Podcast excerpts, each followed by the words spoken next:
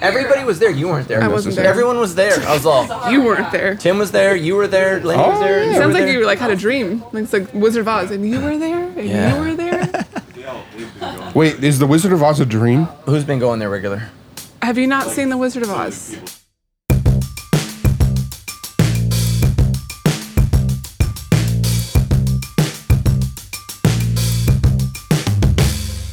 Well, hey everybody, and welcome to the debrief, a weekly Q and A show from Sandals Church and Pastor Matt Brown with real answers to tough questions from the Bible. I'm here hosting today, Justin Pardee, sitting here with Stephanie Schaefer. What's up, guys? And uh, we got the boy wonder. He is back, Pastor Matt Brown. Ooh, I'm Boy Wonder. Well, I thought maybe you don't have the Claude. beard anymore. You You don't got look a like I boyish know. look to you now. Oh man, my kids are like just hanged their head in shame. exactly. Look at me. I too hang my head in shame. I once Yeah. again As do have most- the We're a- weakest beard on All, the debrief. all the men of Sandals Church. Just want to say your, used to be your you. goatee's looking pretty strong. I know.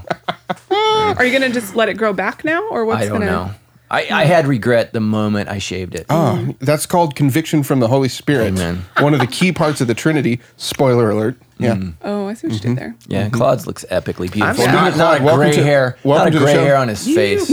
Yeah. Uh, there's. I thought I found one, but it was a string. Yeah. Yeah. I have Oh, more gray hair. You don't have you, any? You have no gray hair? I, I found one the other day. oh, I got to pull them out with tweezers every because he Saturday eats afternoon. Doritos. I'm actually kind of upset at you about Doritos and. Diet You, Coke. you've caused division in, in my home because when you shaved, every wife in our church said, "Look, look how great it is." And that, so you've brought persecution on. Yeah, my wife was upset because she felt like uh, people thought she made me, but it wasn't. It was the stink. My beard was stinky. But you got a great jaw. You Thank you. that. Thank you. Well, that's true. Well, we do have good to Claude. Claude, here. welcome back to the show. Thank you. You have not been on the debrief for probably 60 some odd episodes. Certainly Yeah. not I since think there it was was video. last summer you were on the show with us. Actually. Yeah, well, You welcome. did so awesome last time. We said we got to have that guy occasionally. yes. we should, we should have Maybe next year. We'll see how he does.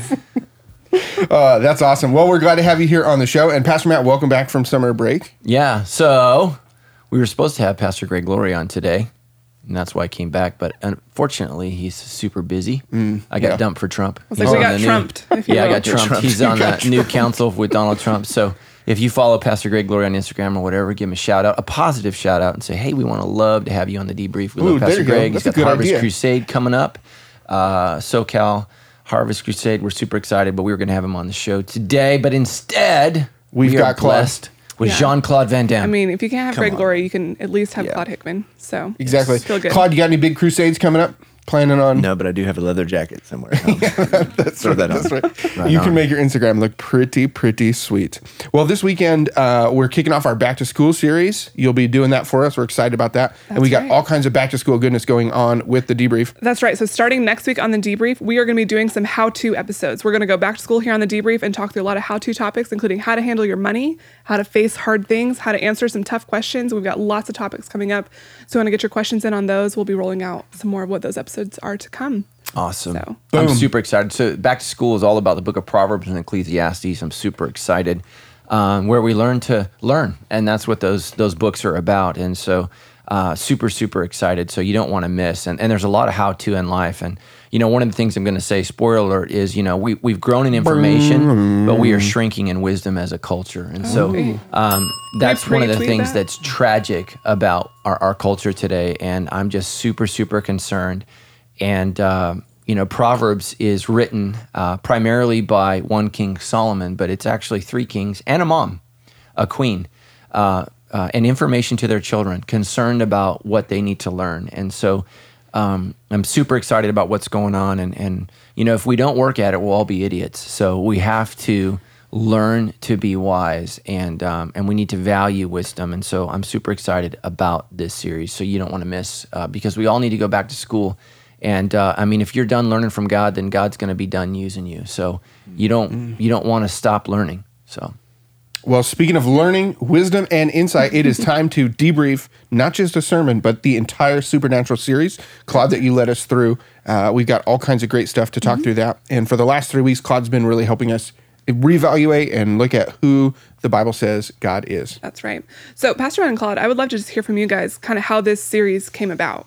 Because this is kind of the plan for the whole summer. So, how did you guys decide to make this happen? Or Well, I think idea? originally what I wanted Claude to do is write his own sermon series. So I wanted to see him develop because what he usually does is he kind of plugs in within the sermon series, but I wanted Claude to do his own. And so this was actually Claude's idea. He wanted to um, talk to our church about who God is and really kind of raise the level of knowledge and concerning God. And so it, that that was all him, and and uh, I'm grateful for that. And and I thought he did an outstanding job. Let me say this: not only was your sermon great, but I really liked the creative team's uh, intro. I, I, thought it was a good break up from maybe kind of the stuff that they've been doing, and I, I really enjoyed that. Just so shout out to the creative team. Yeah. Uh, the intro I thought was really mesmerizing and calming, and it was great. So Awesome. great artwork, great sermons.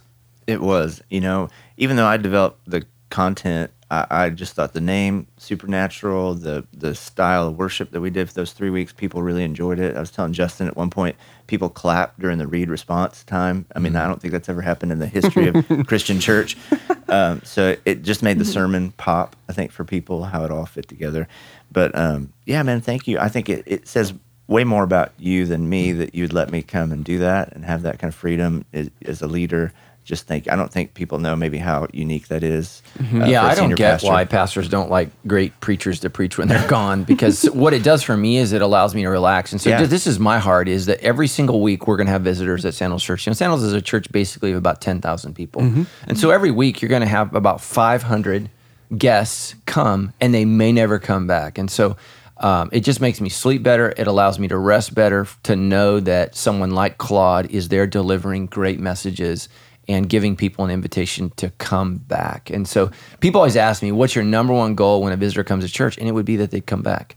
Because you're not going to save everybody the first time. You're just not. So if we can be a church that encourages people who are far from God, who are unchurched and don't know God to come back. So we want to educate the church, we want to mm-hmm. teach the church, but we want to do it in such a way that it doesn't make people feel dumb. Mm-hmm. You know, we don't we don't want outsiders to feel like outsiders. We want them to feel like they're welcome to become an insider. And so I think that's how Jesus preached. I think Claude did a great job of doing that. And um, he had some really, really uh, just great lines and some great encouragement through the series. Well, and as we talked about it, you know, I think a lot of that idea came from conversations with people, people who come ask me for prayer, ask me a question about God, or you know, like they've asked you a question about the Bible, and I, I, I just noticed this underlying theme of man, we've really lost who God is. Uh, I think one of the things that Matt, Pastor Matt, you do really well is we teach life. You know, people are hurting in life, and we help them connect what's true about God that will help them in life. And I said, Matt, you know, what if we just spent three weeks talking about here's what's true about God, and hopefully they will take truths from that for the rest of their life. And so that whole idea of bringing the super into the natural uh, was just the perfect image. Um, and I, you know, another thing I noticed is um, there's a lot of real Catholic underlying Yeah, theology sure, yeah. within our our context in Southern mm-hmm. California. And, and so a lot of even questions people would have and issues they were dealing with. And mm. I mean, I, there were probably four people that came up to me to ask about suicide mm-hmm. and mortal sins and, and things of those mm-hmm. kind of nature. And so just backing up and, and talking about theology. And I've never in my life heard a a sermon on the Trinity, like on the actual Trinity, especially done where it was halfway, you know, inter- where you, where you could not fall asleep in the middle of it. and so I also just thought, thought man, I, surely there's got to be a way to teach theology to people and not make it repulsive. Right. Mm-hmm. One of the things that was so cool was this. I don't think I don't know if you've heard this story. and got to share it with you. There's a gal who came who told us. She said, "Man, this was my first weekend here at Sandals Church, the first weekend of Claude." And uh, she came with her mom, and her dad had committed suicide five years ago. Yeah. And she told her mom the week before they came to church. She said, "Man, when when dad committed suicide, I feel like I put God in a box and threw him away." um, out of my life. And then she comes to, she's felt like she had to go to Sandals Church this weekend for whatever reason. And here was the, I mean, that's how you ended your sermon saying, man, a lot of us have done that. But maybe that's because the God that you put in a box is not who God actually is. So one of the things that was great about the Supernatural series was that God was, or God, Claude, you guys, your names rhyme. So I, I'm gonna try and not, I'm gonna try and God get that and right. Claude, right. Yeah. Exactly. Look at the be- the beard, the man bun, all that stuff. Yeah. If uh, somebody were to do like a modern day cartoon, uh, like comic book for boys of who God is, he, they would he would look like you, but with more gray in the beard, actual gray. That's what I think. So Claude was trying to help us go, man, who is God as He's revealed Himself to hmm. us through the Scriptures, not who we think He is. Pastor Matt, what would you say to somebody who feels like the God that they believed in, maybe while they were growing up in church, has not been who they expected when they are growing up into their faith as adults? Yeah. Well, I would say this that you know the same problem that Catholics have, we have, And so there's a difference between real Catholic th- theology and the practical theology that Catholics live.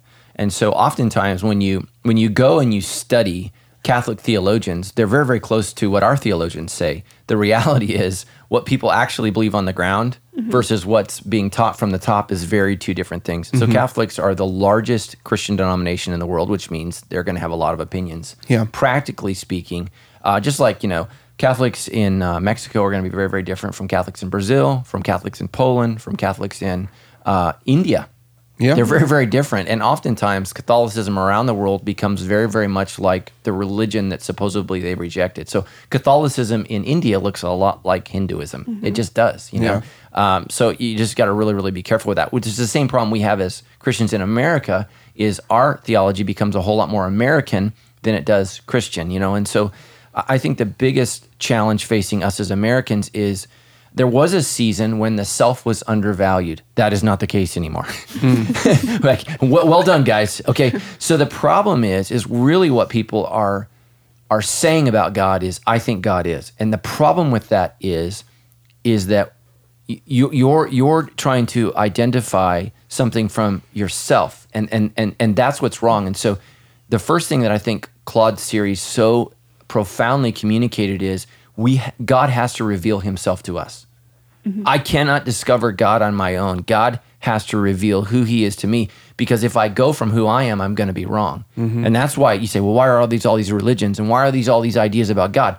Because it's not emanating from God to us; it's emanating from us to Him. And so that that that's the first problem is. And so God, yeah, there's some attributes the Bible says about God that everybody sees but the specifics of who God is is through his revelation and he reveals himself specifically to us and ultimately in Jesus Christ. Jesus Christ is the exact image of the living God. That is the picture, perfect picture of who God is. And so we need to understand that. And we all, you know, I, I think, um, you know, I, I can't remember your your specific illustration about who God uh, is, Claude, but I always use 31 flavors. I like 31 flavors ice cream. You kind of walk in there, and I think people kind of walk into the Bible, their history, and they kind of pick some flavors they like. Well, I don't like that flavor, so that's not who God is. It's like, well, listen, you know, you, you, you got to love all who God is, or you're rejecting all who God is. And so, um, you know, specifically, like one of the big things is is you know Jesus teaches God is Father. Well, I don't think that's how we interpret God. I think we interpret God as Grandpa. Hmm. We don't see God as Father. A father is, you know, e- even today, like you know, we, you know, parents are almost apologetic for bringing children into the world today, right? Hmm. Whereas, you know, 2,000 years ago, when Jesus says God is Father, He's your Father, right? He is in charge, He's sovereign, like He mm. oversees the household. Everyone does what, you know, and you love Him, but you respect Him and you have awe for Him. And so we think, well, God's grandpa, he's kind of softened and he just wants us to have fun, right? That's what that's what God mm. wants. And mm. and God doesn't want you to be happy. He wants you to be holy because he knows that holiness is truly happiness. And so um, it's just it's just really really tragic. And I would just say, you know, if, if you felt intimidated by Claude's messages, that's why we have notes. That's why we do the debrief. Go back. The way you learn is by repetitively going through these things. And so my wife asked me yesterday. She says, "Oh, do you need to study on the Trinity?" I said, "No, because I've been studying it for 20 years." 20 years. I've had questions. And so just know, every listener, I was where you are at one time. I had to figure it out. First time a Jehovah Witness came to my door and said Jesus wasn't God, I freaked out, just like you will. and so guess what I did? I went to the scriptures. And so, um, You know, one of the things I hoped people started doing, maybe in community group or with their spouse, is just start talking about what we believe about theology. I think mm-hmm. that's one of the things that people are so intimidated to do to get say something wrong that all of a sudden you're going to be kicked out of the church because you said something wrong. Mm-hmm. I said stuff wrong in the three weeks. Actually, one of the weeks, uh, there's a guy in our church uh, you know, that I trust. I love. He mm-hmm. always emails me encouraging stuff. But one week he emailed me and said, "Hey, you said this." and you, I would probably say this instead. And it, I'm mm. like, thank you, you know. Hmm. And and I, I think I said, you know, it's okay to be wrong, not okay to hmm. stay wrong. That's what I replied to him. Mm-hmm. That that we have to learn how to talk about what we believe about God, and and to allow other people to go, well, there's the scripture says something slightly different. It's okay, and be corrected and led into truth. At least when we hear truth, Right. we should agree with truth. Um, and well, and the challenge of preaching on the Trinity is, I mean, you know, again, all of our listeners have a little grace. at some point, I'm going to say something wrong. Yeah, well, but the councils, I mean, these guys, I mean, these issues almost divided the church in an unrepairable way because this this this trying to define an eternal God from a you know our perspective. It's it, it, how do you do that? I mean, it's just it's just impossible. Um, you know, God is going to be bigger than any language we can ever use to communicate. Uh, you know, it's like when my son. I used to ask my son when he's three years old. I said, "Well, how tall is your dad?" He's, you can't see me, but my hands going. My dad's this tall. What is he trying to do? He's he's saying my dad is as tall as my hand can stretch. Well, guess what? He just cut me in half. And so we got to be careful with, you know, s- you know, our our, our descriptive words that we're trying to say. You know, God is is is immense and massive, and you know, I, I love my the best line in the series was is you will you will never know everything you need to know about God, but you can know enough for you know all that. I can't, I can't remember all you of phrase life, yeah. all of life. Man, that yeah. was I was like, Oh, yeah. yes! You know, that was just a great, great line. And so, uh, and I also agree with you, Claude, that that's what's going to make eternity so. I, the word I want to use is entertaining because I think people's concern with eternity is boredom. But one of the things that's going to make it entertaining is every single day we're going to learn something new and incredible about God that we didn't know before, and Yeah. that never ends. You're just like, what?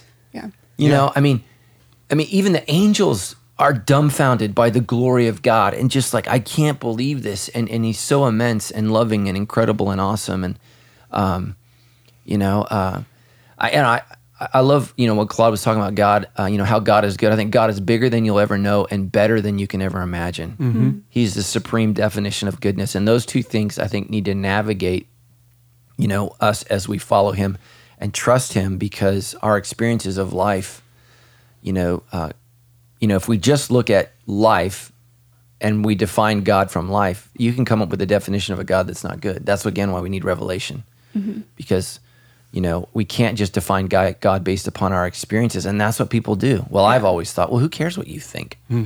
You know, so I, and a lot of times people criticize Scripture and say, well. The Bible's just written by men. And so, okay, but you're writing your own story of God. So who are you? Are you Paul? Are you Isaiah?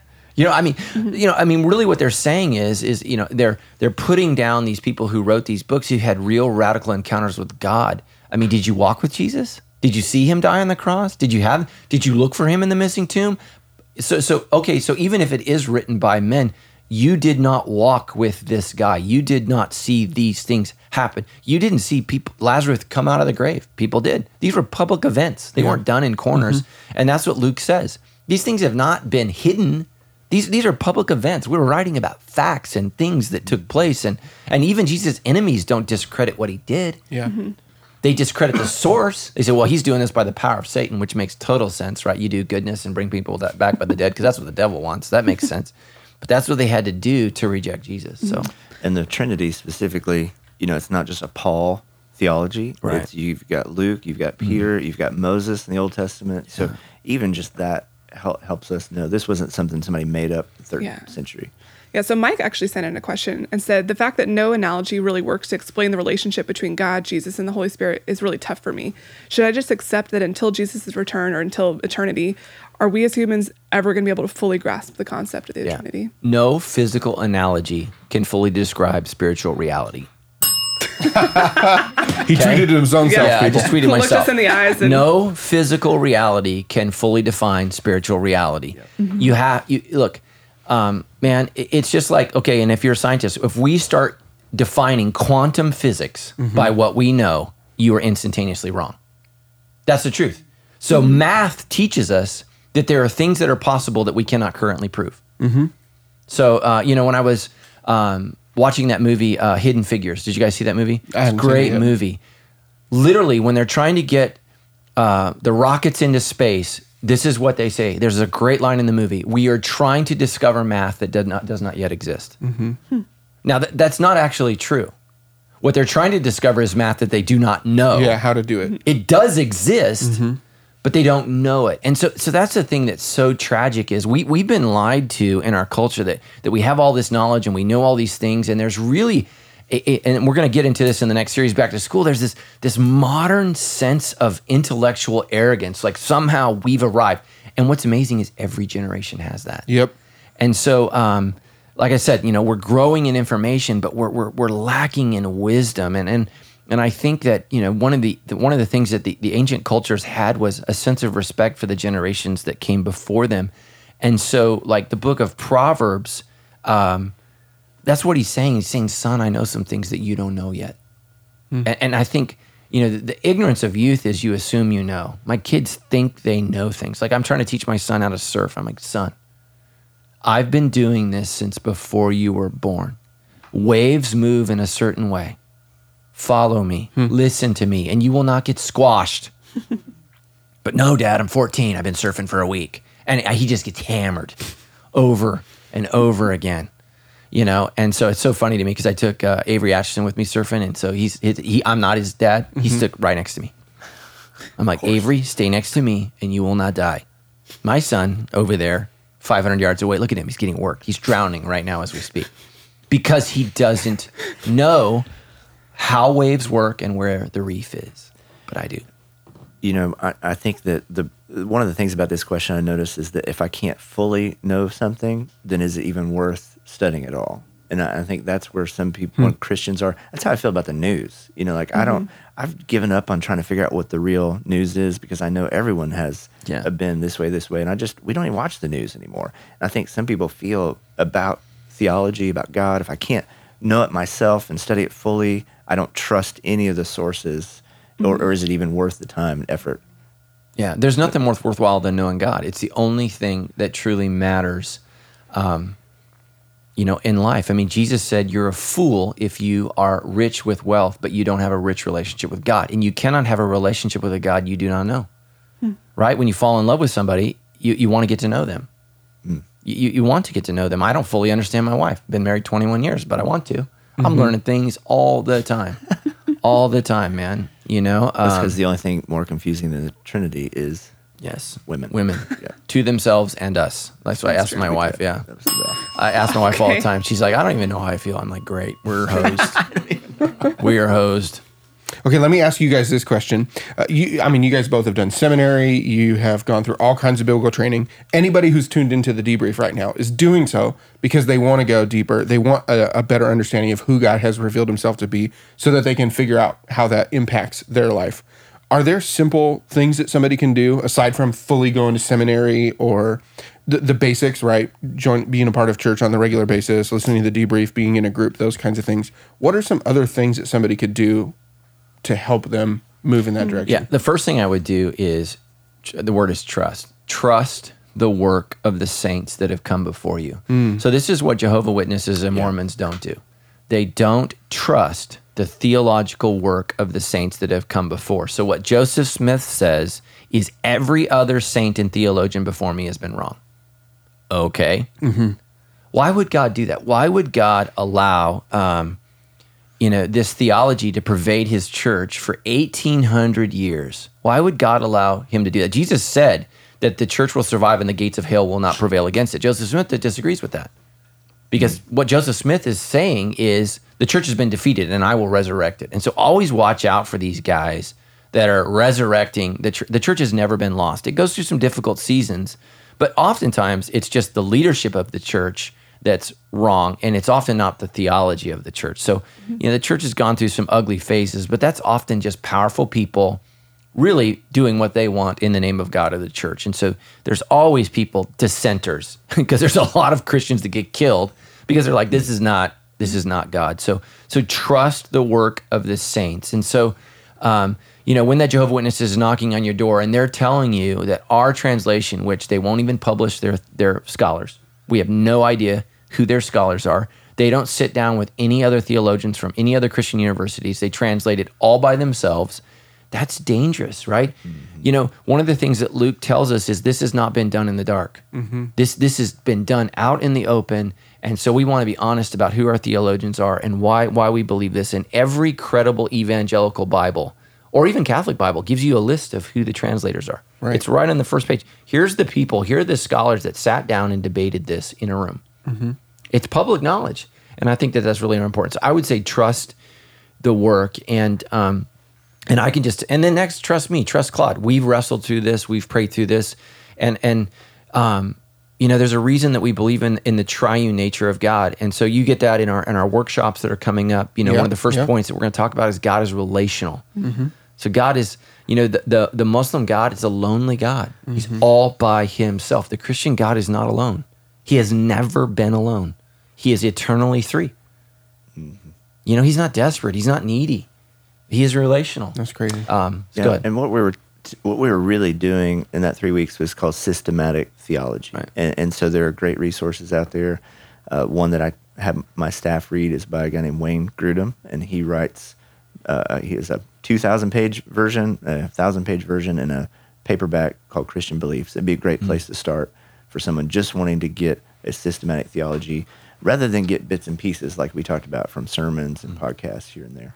Yeah, and absolutely, and don't and don't be intimidated by Grudem. I would start with the paperback. I've read Yep. both the thick version and the thin version, um, and sometimes you know it, it gets a little um, it gets a little confusing at Yep. times. It just just give yourself time. And again, that's why tr- trust that these guys are not do they're they're presenting it. Nobody was sit in a room and say, okay, how how can you know how can we you know, b- befuddle Christians. They were t- trying to reveal this very, very complicated thing called God. And again, if you understand everything about your God, your God's too small. Mm-hmm. And that's just the reality. And so God is bigger than your mind. You've heard me say this at Sandals many, many times. Understanding God is like trying to empty the ocean with a Dixie cup. You're going to work your whole life, but that, that's a big body of water. And so that's who God is. And, um, you know, you talked about Job, and I can't remember what week it was, but, you know, Job talks about, you know, at the very end, it's just, repentance. God, I don't know who you are and I don't know what you're about. And I'm so sorry. Because Job's a wise guy, but when he comes against the wisdom of God, and that's what God says in the last couple chapters, where were you when I created these things? You know, so and that's the tragedy uh, of modern culture is we have a sense of awe for the immensity of the universe and the uniqueness of earth, but we have no sense of awe for the immensity of God and the uniqueness of God because that's what those two things reveal the immensity of the universe reveals the immensity of God, and the uniqueness of earth reveals. And we, we, we right, his creation reveals some attributes about him. God is unique. He is alone in that there's no one like him. And so, uh, a great place to start uh, over the oneness of God is Isaiah chapter 40s, all of the 40s. I think like seven different times. Isaiah reveals to the people of Israel that God is, there's only one God, and he mocks idols. He mocks other religions. And he says, Go pray to that stone, go pray to those things, because I alone am God, and there is no other. And so here's one of the things, then bumping into who is Jesus. Isaiah says that God will not A, share his glory, and B, there is no other Savior. And so this is one of the things that I, I discuss with Jehovah Witnesses when they believe that Jesus is a separate entity from God, created by God. Isaiah says there is no other God. God will not share his glory. What does God do with Jesus? He shares his glory with him. Who is Jesus? He is the Savior. God says there is no other Savior other than me. And so, what I share with Jehovah Witnesses when I'm talking with them is if Jesus is a created being, how is that any kind of sacrifice for God? He can just mm-hmm. make another one. Mm-hmm. And then and they all, well, no, no, no, no. If he's created, God can make another one. But if he comes himself and he dies himself on the cross, then what Isaiah is true. I will not share my glory with anyone else, and there is no one else who will save you. Listen what God says, but me. So if Jesus saves us, and Isaiah says only God saves us, and Jesus is our savior, I mean, it, it just really, really works in that. And so, you know, when Jesus says that, you know, reveals himself as the Son of God, it, it, it's it's such a practical way of understanding who he is. If I introduce you to my son, you're going to assume he's human. Mm-hmm. If God introduced me to his son, his one and only son, the only begotten, which is who John reveals him as, then I have to assume he's God. So then I have a problem if there's only one God, and Jesus, eh, and that's where the Trinity comes out. Is as these theologians are sitting down trying to figure out. And here's what's amazing: is it wasn't actually the divinity of Jesus that was the problem; it was his humanity. Hmm. So we're on the other end. People have a hard time believing Jesus God. The early church had a hard time believing he was human. Mm-hmm. So they they struggled on the other end, where, where, because they, they couldn't grasp, especially in their Greek philosophy, how can something good, perfect, and true become something as the Greeks believe? They believe that all flesh was faulty and wrong. and toxic and and Jesus is both. He's the God man, and um, so that's important. Well, that's good stuff. We're going to put links in the show notes to those uh, resources you guys mentioned. You can find those on our website at debrief.show slash. 73. There you go. Debrief.show slash 73. I love that word slash. Boom. Okay. Okay, so Claude, the second week of your supernatural series, you talked about how Jesus helps us pray. Jonathan wrote in and says, Who should we pray to? The Holy Spirit, Jesus, God the Father? Or when we say, Dear God, are all parts of the Trinity receiving our prayer? What do we do, boys? You go ahead. Well, I got a friend who his wife was praying. She prayed to uh, the Holy Spirit, and he rebuked her. So I would not do that. Yeah. You would not do you would not pray to the Holy Spirit or you would not I would rebuke not your wife? rebuke Rebuke my wife. for praying to the wrong person of the Trinity. Yeah. It, it, but there is an order in the Scripture that seems Right. um, like a like something for us to learn from. Fall. I'll let you. Yeah, so we pray to the Father because that's how Jesus taught us to pray. Our Father who art in heaven, hallowed be thy name. Uh, so it's called the Lord's Prayer, but it's really not his prayer, it's our prayer. So, uh, you know, our Father. So, you know, uh, even within the Trinity, there's organization. So the Son submits to the Father in all things. Uh, the Spirit uh, points to the Son. So, um, there, you know, there's it's called the economic um, nature of God. And so, um, you know, in his nature, uh, and I forget that word, I need to go back to my systematic theology. God is, you know, always been the same. But in, in, in the economic nature of God, that is, how, how does the economy of God work? How does God work out salvation in our lives? The Father is in charge of everything, and the Son submits always to the Father, and the Holy Spirit always points to the Son. So I believe in prayer, you know, and again, like Claude said, pray to God. He knows who you're talking about. So, but we pray in the name of the Father, um, and, and we pray through the power of the Spirit. And then we close, you know, in Jesus' name, because Jesus says, if you ask for anything in my name, that's where that comes from.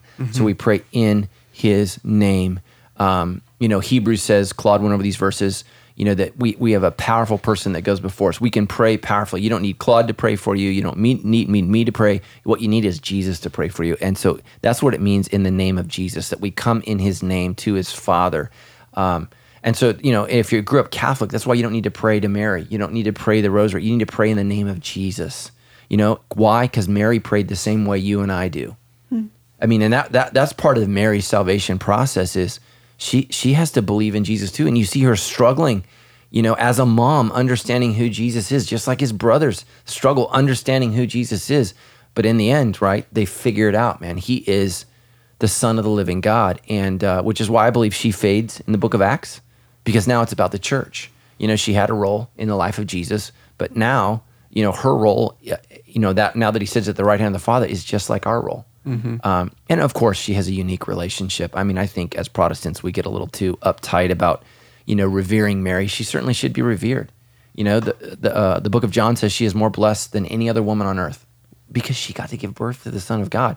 But that doesn't mean she's divine or doesn't mean anything. It just means she had a unique role in the salvation of the world. And so we should pray to the Father in the name of the Son through the power of the Holy Spirit. But ultimately, if you're a Christian, like Claude said, the Holy Spirit lives inside of you. And the beautiful thing about the Spirit is the Spirit prays for us with groanings that cannot be understood. So while I'm praying, the Holy Spirit is helping me pray. He's helping me translate to God what what needs to be said. Because there's sometimes when we pray, we, we don't know what to pray. We don't know what to say. We just know we need to. So um, I just wouldn't get all wrapped up in that. Uh, if you listen to Christians pray for a period of time, I think it's dangerous when we all sound the same.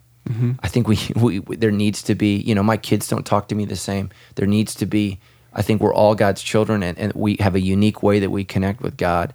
Um, and so, um, you know, I, I pray usually to the Father or to the Son, uh, but I ask for more of the Spirit's power in my life. And so that's what I'm doing. So I don't know what you do. Do you pray, Claude? Yeah, they can't they can't hear you nodding. Yeah, I think you nailed it. I, I, and I would also just say it's okay to ask other people to pray for our Yeah. needs and for us. Th- mm-hmm. And I and I didn't want anybody to think that that wasn't something we could ask people to do. That's Yeah, sure. biblical as well. I, I just I've met so many people that didn't feel confident praying to God themselves, and so I hope what people took from that message, I think it was week two, was that the God the Father is perfectly accessible to you and to me because of the Son, Jesus, yeah. and with the help, of, with the word words of the Spirit. Mm-hmm. Yeah, I would say this. So when you're praying, Jesus is the door that opens up, you know, th- literally the kingdom of God, and the Spirit is that which helps us walk through that door. Mm-hmm. So we got to understand that. So Jesus has opened the door, and the Spirit's going to help me walk through that with confidence and boldness. Because, I mean, where are we going? Like Claude talked about, we're going into the holiest of holies. We're going before God, and so we need to do that with respect and awe. Uh, one of my favorite stories is when, when I was a kid, I was at my friend William's house, and his dad was our youth pastor, and he asked William to pray, and William said, "Rub a dub dub, thanks for the," and then hit the wall. Man, I'll never forget, man, because you, and his dad just said, "Don't you dare disrespect my Father who's in heaven before this meal." And so we don't, you know.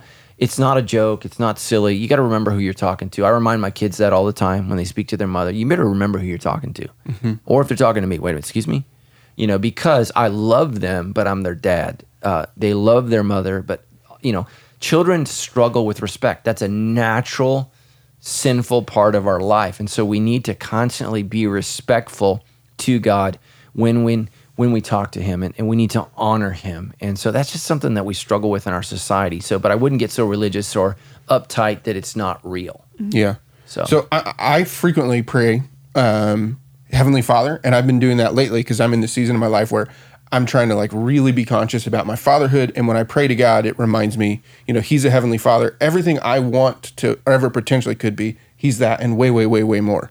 Um, so I, that's typically how I do it. But pretty often I will say, like when I'm praying or in lou- out loud with other people, journaling, whatever, I'll say, I'll like thank Jesus for his work on the cross and for for those kinds of things. And then sometimes too, like Stephanie, you're in my community group. I did this a couple weeks ago. Before our whole community group was going to pray, I just asked that the Holy Spirit would help us Amen. to know how to pray. Is mm-hmm. are those kinds of things?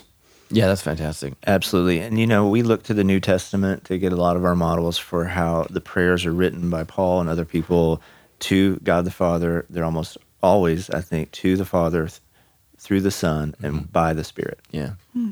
Yeah. That's the way I meant to say it. That was good.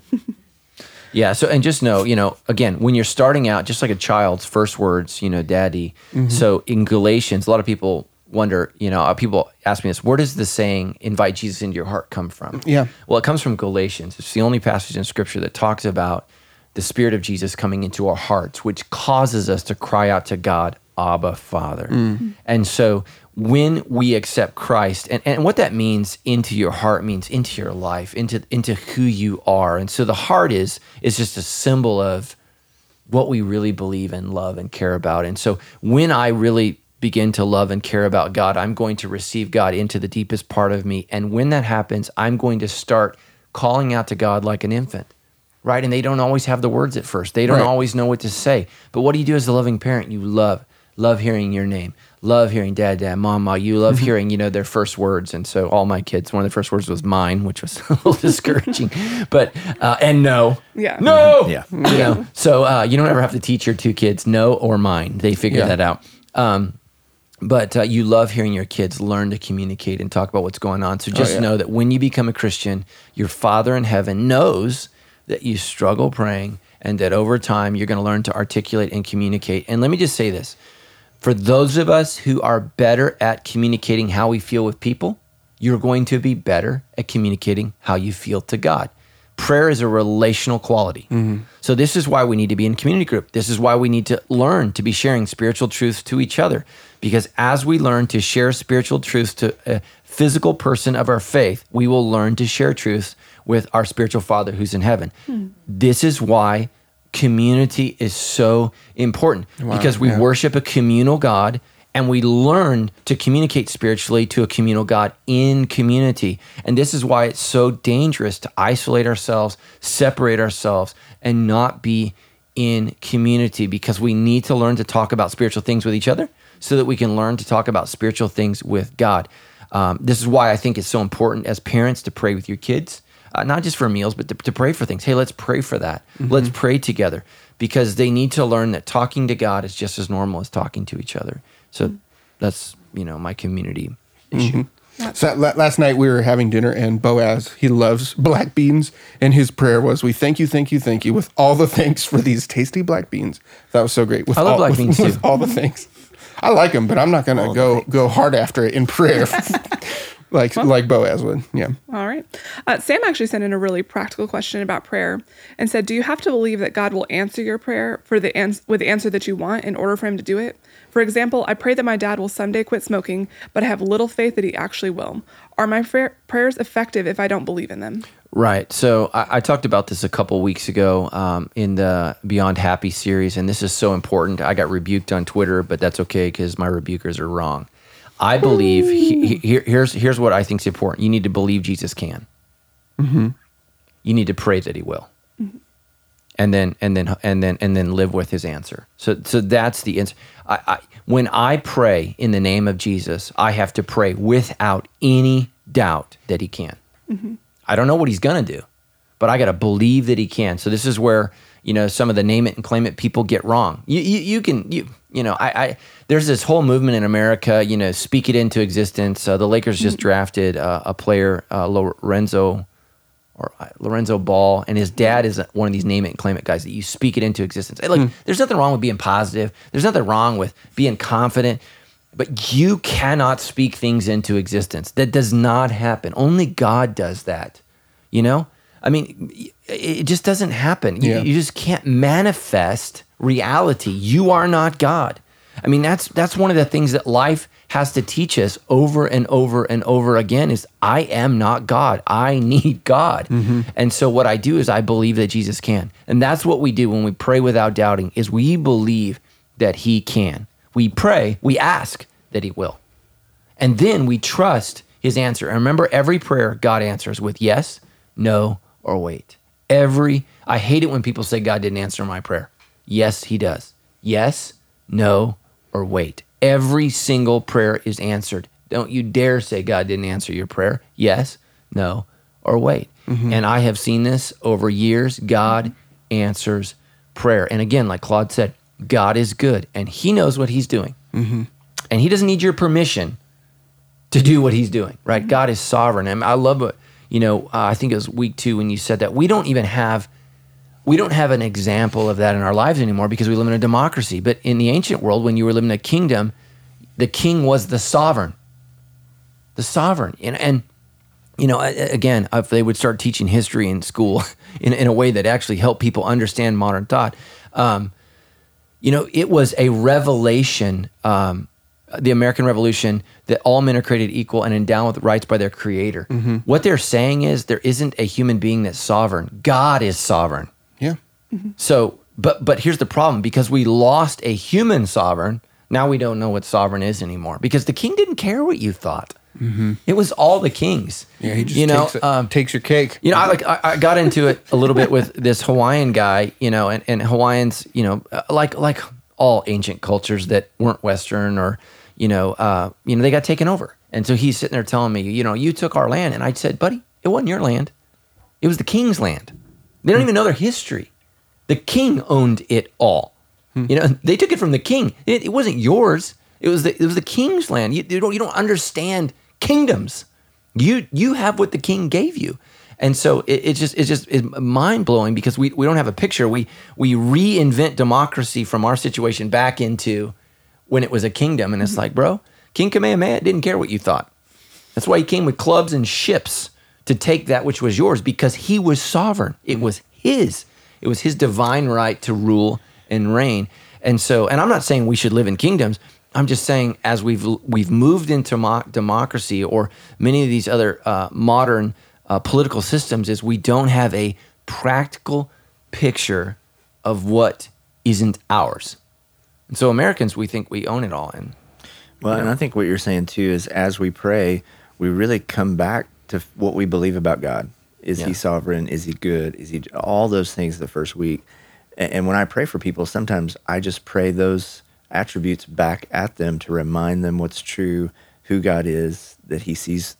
You know, He sees this mm-hmm. moment. He cares for them. He knew about it. He wasn't surprised. He has a plan that's good, and it does. It comes back to what we believe about the sovereign God. Yeah, and I would say this: if you're mad at God because He didn't do what you wanted, it means you don't know who He is.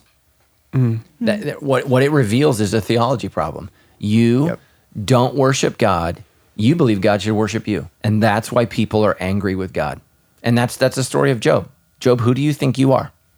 Who do you? Who in the heck Yep, you're the most righteous man on earth. He was. Job was the most righteous guy on earth. It's why Satan called him out. Yeah. But in compared to God, he was nothing, absolutely nothing. And so we, you know, and again, this is uh, this is why worship is so important in our lives because we don't worship God because He gives us what we want. We worship God for who He is. He is God, and He is good. He is the immense, the eternal one. He is all powerful, almighty. He is the one who gives life. I mean, I mean, th- that's why we got to read the scriptures, man. Um, you and I talked about a year ago about in Exodus how He is the God who brings disease and healing. What? What? You know, we want to worship God for the healing, but not the disease. that. Yeah, we should preach that sermon. I mean, next. that is right. That is worship, man. Um, you know, and and, he, and what does Moses learn, man? You're nothing. Put your hand in your cloak. Now pull it out. Ah! You know, that's who I am. I mean, and, and I, you don't you don't know what happened, but his hand was leprous. That's who I am. Yeah. I, I am the God that brings death and life. What? And, you know, that's why Jesus says, do not fear those who can just kill the body. Fear the one who can kill both the body and the soul. God has the ability to destroy that which is made to be eternal. What? That's who that's who God is. And Jesus is saying, you better get that. And um, you know, again, man, the reason you come into church and you don't want to worship and you're not in a right mood is because you have wrong thoughts about God. Mm. You don't know who He is. And we've lost that immensity, that power, that glory. And again, we want God to worship us. And we have we have been called by God to worship Him. And and for most of us, you know, that's why God has to arm wrestle us for our tithe. You know, I'd have this conversation with my adult children. They're got jobs now, and I'm like, "So you guys tithing?" They're like, "What?" You have to decide: is that money yours or God's? That's that. That's a worship decision. And people always say, "Well, I can't afford a tithe." I say, "I can't afford not to worship God." And so that that's my decision Yeah. you know and um, you know my wife and i were talking about with our kids and I, and I told my kids how much we give to the church a month and they were like what and uh, my wife looks at me she goes i didn't even realize that much i said because it's not our money mm-hmm mm-hmm it's god's Yeah. and uh, and again um, you know I, I, I just really want to encourage you to look at your theology and, and, and the way that you learn your theology is you look at your life. What, how you live reveals what you believe. It just does. People people people want to say they believe one thing and, and, and live another. And man, I'm just telling you, there's a lot of people. There's ten thousand people sitting in seats at sandals. There's a couple thousand that worship God. That's just the reality. A lot of people just had nothing else to do, you know. Yeah. And so, and we invite you to to worship God, who is worthy of our worship. And what's sad is we worship everything else. You know, if you want to know what you worship, look what you spend all your money on, all your time on, what you what, what you will change everything for, and um, and we do it all the time. We we worship all the time. We just worship the wrong things. Great question. Boom. All right. Well, smooth transition coming your way. So, one of the coolest parts uh, in your message this last weekend that closed out the series was that our future is a place that God has already been. And when Jesus died for our sins, man, he's dying for the ones we've committed, the future ones, and he's going to meet us there with power to help us change. How do we keep this idea and knowledge from becoming a free pass to sin because we know God's going to forgive us? I think it's a real natural question. Uh, I went back and looked. It's Romans six one. You know, when Paul starts to talk about God's grace, it's kind of the natural question that comes up. He says, well, "What shall we say then? Are we to continue in sin that grace may abound?" Uh, because once you really begin to understand how lavish God's grace is, it almost feels like that. But it's the wrong question. Uh, my my hope in talking about your future and that God has prepared power, He's prepared obedience and good works and all those things in your future was not a license to sin, but to say to give you hope that change is possible, obedience is possible, one hundred percent, and and to release us from fear. I, I think so many people also live in a fear that a sin there there is going to be a sin that uh, sends them to hell or disrupts their relationship with God um, in a salvation kind of sense. And man, I, my hope was to that people would say, you know what, um, victory over sin's possible because it's God's power, not mine. Yeah. Uh, change is possible because the Spirit it, not only can help me, but God has left left grace and power in my future. And really, we sin because we want to. I, I I know it just like the refrigerator illustration with ice cream. I eat the ice cream because I want to, but I know I have. I, I'm strong enough to shut the door to the fridge. I'm you know smart enough to go back to bed and go and not eat it. And at the end of the day, uh, if you're a Christian, you've been released from the power of sin, the chain. The s- Bible calls it slavery to sin. So we're not enchained to it, but we choose sin because we want to, and it's um, it's sad. It's it's embarrassing. It's to our shame. But um, what's great is God has given us and even promised good works and power uh, for tomorrow, for Tuesday, for Wednesday. And I wanted people to leave with hope as they heard that. Yeah. Yeah, so I think there's two, there's two sides to that coin. One side is you know many Christians are constantly worried about the weight of sin in terms of their eternal destiny, and I think that's that's one end of the spectrum of bad theology. There's another end that's really really bad, and that is I can sin and do whatever I want, and God's going to forgive me. I actually had a woman in our church a couple years ago um, who uh, uh, made a decision to leave her dying husband of cancer because she fell in love with another guy. And she said this to me to my face. She said, I know God has to forgive me. And I said, "S- let's stop. God is not a slave to anything. And we read some passages in Hebrews, Hebrews chapter 6 and chapter 10, that talk about people who willingly, and what I call it is give the middle finger to God and say, You have to, man, you don't know God. And so here's what I would say is as if you are a born again Christian, you're going to sin. But it's like this if you're lactose intolerant, you're going to appreciate this illustration. There may be times when you drink milk or you get a product with milk. If you're lactose intolerant, you're going to know it. Hmm.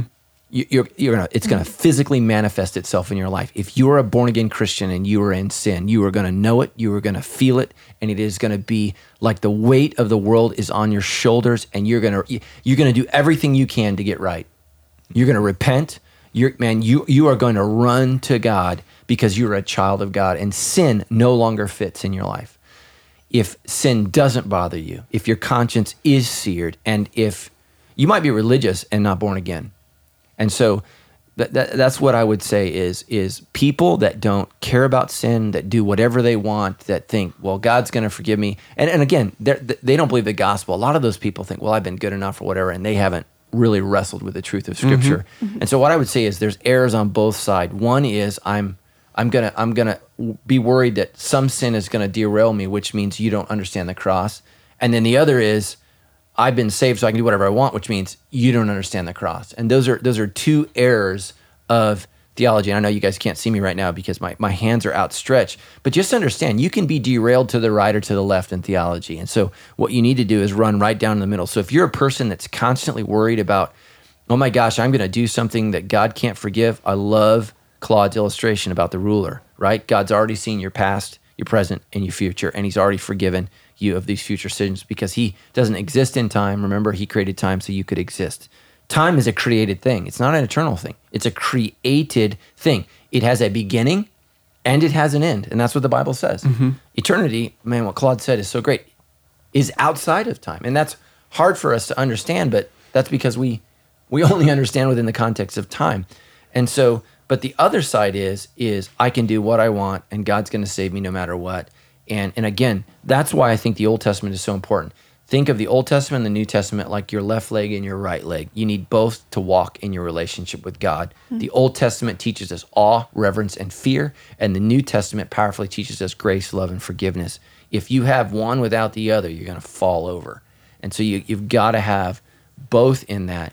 So Christians, you know, Paul says he takes sin very seriously you know very very seriously. And we don't we don't just sin so that his words are so that grace may abound. Because if you're a christian that's not what you want to do. What you want to do is not sin you want to please god.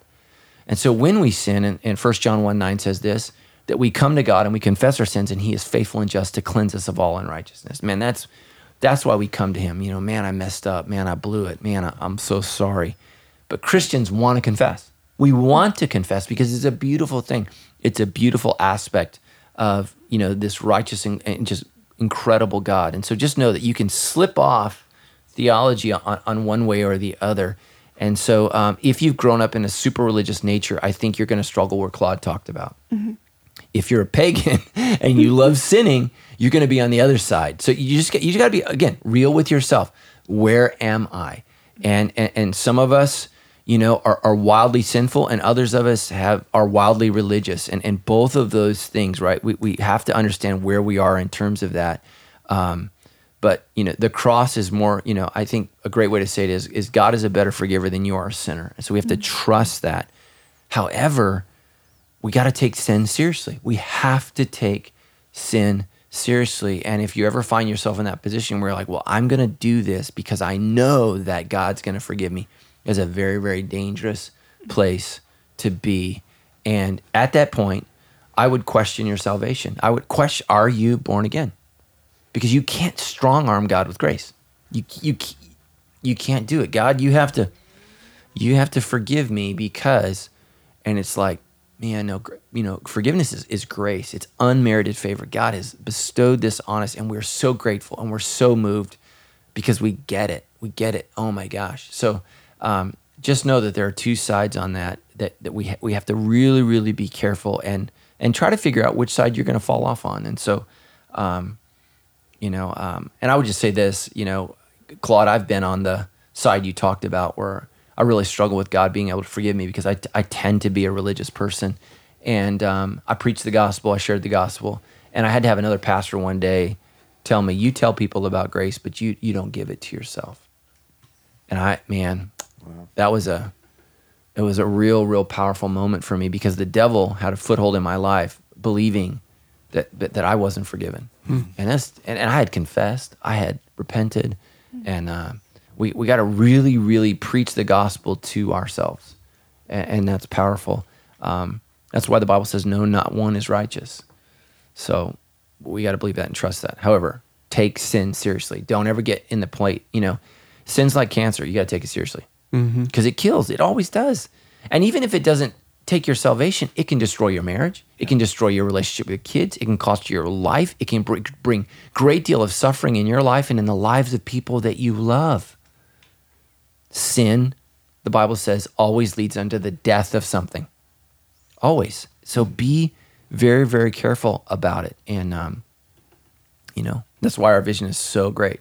We can be real about it. So Claude and I, man, we confess sin to each other. We do. So, because we take it seriously. So, Man, this has been a great conversation, Claude. Thanks for joining us here on the debrief. You were so great. We'll, Thank you. We'll definitely maybe have you back some point in the future. Yeah, maybe next summer. Uh, you know, definitely. we'll see what Yeah, happens. yeah, definitely, definitely. Man, before we get out of here, it's time for some five star reviews and feedback. Dun dun dun dun. Five star reviews and feedback. okay, I have Testing some, out some I have jingles. Yeah, feedback. I listened to the best of number two. Your Mm. guys' intro was horrid. it was so bad. I literally was like, "What are these guys doing while I'm gone?" Just trying to get by and bide our time until you Yeah, get, exactly. get back. Yeah, I think you. lost I It was you a guys, hard you burden to guys need a debrief supervisor while I'm gone. Fair enough. We'll work Because you that. literally said, "This is the best of. This is the worst of the best of," and it was episode two. of the be- yeah. Well, we we tried. happened?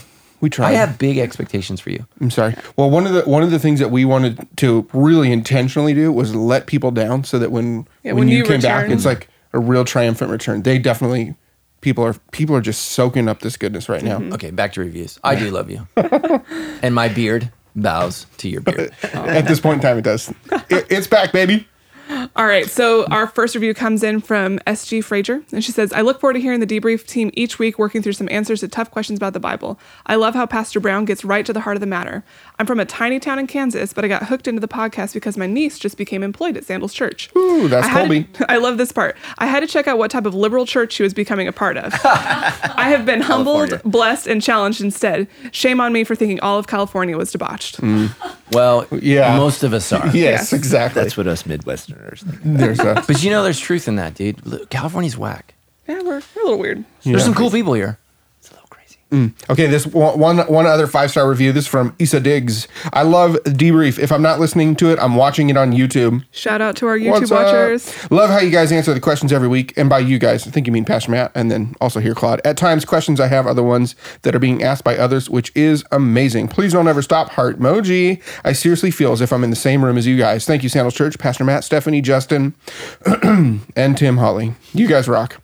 Well, thank you guys. We appreciate those five star reviews and feedback every single week. So keep them coming. It's how uh, new people discover the show when you guys say that it's awesome. That's right. So we will have full show notes for this episode at debrief.show slash 73. That's right. including, There's a bunch of Bible verses, books, That's right. resources. We're also going to throw the links to all of Claude's sermons on there. We know it's been the summer. You guys maybe have been traveling around, haven't been able to make it to church every weekend. There is grace for you there too. Oh, Yeah, we don't will- miss his sermons. They were they were awesome. They were incredible. So I, there wa- are I listened to two yesterday. yeah, there are three. They're incredible. You can get through them pretty quick.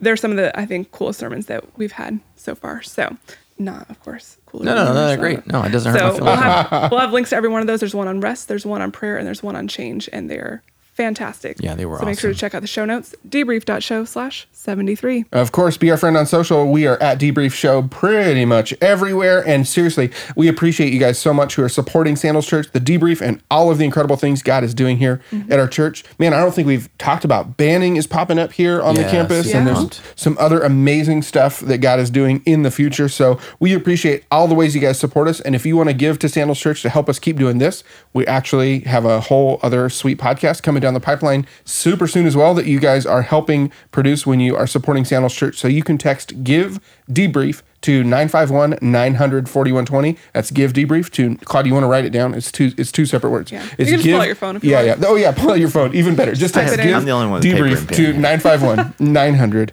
4120. We uh super glad to have you guys. Pastor Matt, welcome back. You. Claude, thanks for being on. We'll see you in the future. I'm definitely not shaving my beard.